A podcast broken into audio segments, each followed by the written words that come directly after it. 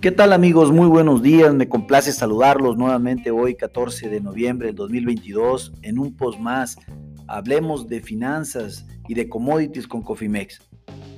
En esta ocasión platicaremos de lo que acontece de manera financiera en el mundo, específicamente como un overview podríamos decir que pues hoy, el día de hoy, lunes 14, eh, nos encontramos sin grandes noticias en los mercados financieros los mercados aperturaron de manera estable después de esas dos últimas sesiones positivas de la semana pasada. Baja eh, las tasas de interés en Europa y se registran un leve alza en las tasas en Estados Unidos después de haber caído el viernes después del informe de inflación y sobre todo ese repunte en los mercados de capitales que hemos tenido y que hoy están mixtos. El índice del dólar se recupera, platicaremos un poco más adelante de eso. Y en México se aprobó la ley de ingreso de la federación, como ya lo habíamos comentado en otro post, y el peso se mantiene estable con ligeras ganancias. Déjenme comentarles referente a Estados Unidos, eh, el G20 se reunirá el día de hoy en Indonesia y, y toda la atención estará puesta en el encuentro que celebren Biden el presidente de Estados Unidos con el presidente chino Xi Jinping. Esta es la primera reunión que ellos tienen presencial después de, bueno, prácticamente desde que el presidente Biden tomó posesión, o sea, nunca se habían reunido eh, presencialmente. Definitivamente la agenda debe estar demasiado interesante. Seguramente se enfocará en el tema del conflicto entre Rusia y Ucrania. Eh, se tocará sin duda el tema de Corea del Norte, ese que ha estado muy activo, muy activo en el tema de pruebas de cohetes en las últimas, en las últimas semanas. También se tocará el tema de Taiwán, sin lugar a dudas, y pues obviamente el tema del desarrollo comercial entre las dos potencias más importantes del mundo. Va a ser muy importante lo que salga acá. Estaremos informando seguramente en la sesión nocturna o bien el día de mañana para poder informarles lo que aconteció en esta reunión tan importante que celebrará el presidente Biden con Xi Jinping, el presidente chino. Prácticamente, bueno, esta semana, eh, como lo comentó el expresidente Donald Trump, dará una conferencia el día de mañana en Florida.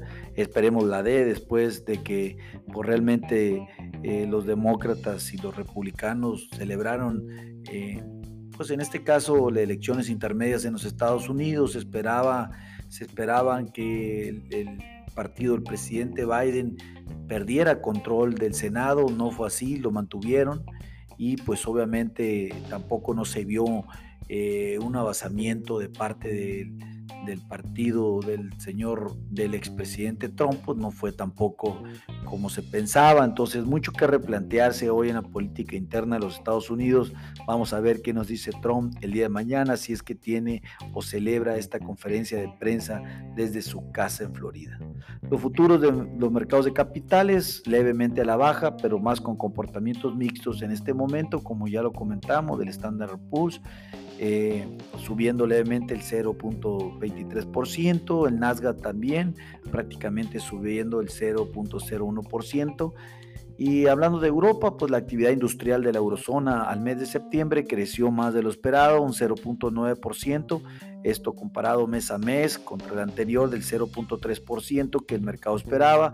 Y pues realmente a tasa anual nos vamos a un 4.9% de 2.8% del mes de agosto. Importante, esto es una muy buena noticia, esto nos dice algo importante, eh, no les fue bien con el tema de la inflación, pero ya que la mantuvieron en los niveles que estaban estimando. Sin embargo, pues esto nos da una eh, buena señal para el corto plazo de que las cosas puedan cambiar. El mercado de capitales cerró con alza, eh, el FTC cerró con un 0.85%, el DAX alemán cerró con un 0.6%, el CAC en Francia cerró con un 0.5% positivo. Les comento que para México, eh, pues como les comentamos el día viernes, en el post del viernes en la tarde, eh, se aprobó la ley de ingresos de la federación del 2023. Solo, solo prácticamente hubo cuatro cambios de forma, ni siquiera de, profundidad en algunas cosas irrelevantes dentro de lo que mandó eh, la Cámara de Diputados. Sin lugar a dudas, pues ya tenemos presupuesto el 2023 y ya sabemos cuánto va a entrar y gastar el gobierno de Andrés Manuel López Obrador. Vamos a darle seguimiento puntual a la situación. Eh, esto pues es una buena señal para el peso, es una buena señal para los mercados, sin embargo pues eh, ya vendrán comentarios subsecuentes en relación a las partidas autorizadas. Eh, Goldman Sachs prevé, prevé que la tasa de referencia de Banjico suba hasta el 11%. Ya habíamos comentado que nosotros en Cofimex vemos que no va a llegar al 11%, realmente sí lo, sí lo vemos alrededor de, del 10.75, 10.50 más aproximadamente, dado que las cosas han venido cambiando lentamente también en México con buenos resultados económicos y eso pues nos da una expectativa importante para el corto plazo. Eh, de acuerdo a una encuesta privada, eh, el Producto Interno Bruto para el 2022 se sitúa a niveles de 2.5, una inflación de 8.6% y pues eh, y realmente eh, esta, eh, esta estimación que se había hecho pues si nosotros vemos que no va, no va a terminar sobre esos niveles vemos un PIB por debajo del 2% levemente y sí vemos una disminución en la tasa de inflación entre el 8.20 al 8.40 aproximadamente. Estén muy atentos esto pues lo sabremos prácticamente al cierre del mes siguiente y pues va a ser un tema a tratarse en, entrando el año Dios mediante. ¿Qué les puedo comentar? Realmente el estímulo a la gasolina, el, el famoso IEPS a la gasolina magna bajó a 5.48 pesos, eh, bajó, perdón, de 5.48 pesos a 4.93 pesos y, pues prácticamente vemos que sube eh, el 3, de 3.74 a 3.82 para la premium. El gobierno sigue subsidiando la gasolina, gran parte del costo de la gasolina, ante el tema de, ante este tema de alzas de precios.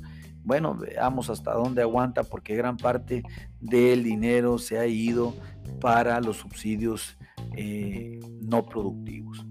Realmente también algo importante que comentó el presidente Andrés Manuel López Obrador es que pretende, pretende adquirir la marca de Mexicana de Aviación eh, y que se le entregaría al, ejército mexicano para que la opere. Esto después de, que, de lo que ya hemos hablado en relación a que pues el ejército está tomando prácticamente una, una figura empresarial, eh, ya tiene banco, ya tiene, ya tiene aeropuerto, ya, tiene, ya quiere ir por una aerolínea, Andrés Manuel dijo que la va a hacer, entonces hemos visto cómo poco a poco el gobierno ha tomado eh, eh, mediante el ejército un papel empresarial importante y el cual nos hace pensar que esto no se detendrá, continuará. Hay que ir viendo cómo se desenvuelve la actividad de ellos en el mercado, porque precisamente eh, están tocando aquellas, aquellos sectores que en verdad le interesan a Andrés Manuel que se mantengan estables en el mediano y largo plazo. Hay que ver cómo funciona, pero pues estaremos dando seguimiento puntual al tema. Hablando de Asia, específicamente China lanza un plan de 16 puntos para apoyar la industria inmobiliaria eh, en ese país. Recordemos que la industria inmobiliaria estuvo a punto de llegar a un colapso eh, después de que el principal constructor eh, de China se declarara en bancarrota. Esto, pues de cierta manera, ya le da un ánimo importante al mercado de capitales como ya lo habíamos comentado anteriormente, subiendo prácticamente el, 1.7% y este, este repunte pues prácticamente fue importante dado después de venir de un tema de, de, mucha expectativa en relación al quebranto del sector inmobiliario. Lo esperábamos en realidad, es una empresa china y de ninguna manera iban a dejar que se fuera al caño, sobre todo con toda la infraestructura que tienen ya desarrollada y la que está en desarrollo. Déjenme comentarles un poquito también de las tasas de interés, los bonos del Tesoro de Estados Unidos a la alza, como ya lo habíamos comentado también referente al cierre del viernes, por el día feriado que tuvimos viernes, los bonos a 10 años suben 5 puntos base para situarse en 3.86%. El bono 5 años sube 6 puntos base para situarse en 4%. Y el bono a 2 años sube 8 puntos base para situarse en 4.41%. ¿Qué sucede con los bonos de México? Bueno, un poco levemente a la baja, pero se mantienen eh, estables eh, alrededor del, pues, del 10.21%. Esto prácticamente también eh, mantiene al peso, como lo comenté, eh, con una apreciación del 0.33% frente al dólar, algo como 6.50 centavos por dólar, para un futuro en este momento de 19.4305 pesos por dólar. Sin lugar a dudas, pues el mercado, eh, nosotros creemos que va a continuar con esa inercia que inició el viernes pasado ante el, ante el informe de inflación a la baja en los Estados Unidos. Eh, esta noticia pues es si bien de corto plazo y se tendrá que refrendar en el siguiente reporte, pero pues sí creemos que existe todavía eh, un amplio camino por enfrente que puede circular esta noticia en el peso del mercado y que pues podamos seguir viendo una, que los bonos de los Estados Unidos se estabilicen, eh, vuelva a caer el índice del dólar y que las bolsas continúen subiendo. Les mando un fuerte abrazo, les recuerdo que mantengan activas sus estrategias de administración de riesgos, mitiguen estos cambios bruscos de los mercados. Eh, si no tienen idea, con mucho gusto podemos asesorarlos, hacerles trajes a la medida y que los ejecuten de tal manera que no tengan pérdidas en sus presupuestos anuales por las volatilidades del mercado. Mi nombre es José Valenzuela, les mando un fuerte abrazo a nombre de Cofimex, deseo que tengan un excelente día y les recuerdo que lo peor es no hacer nada. Pásenla bonito.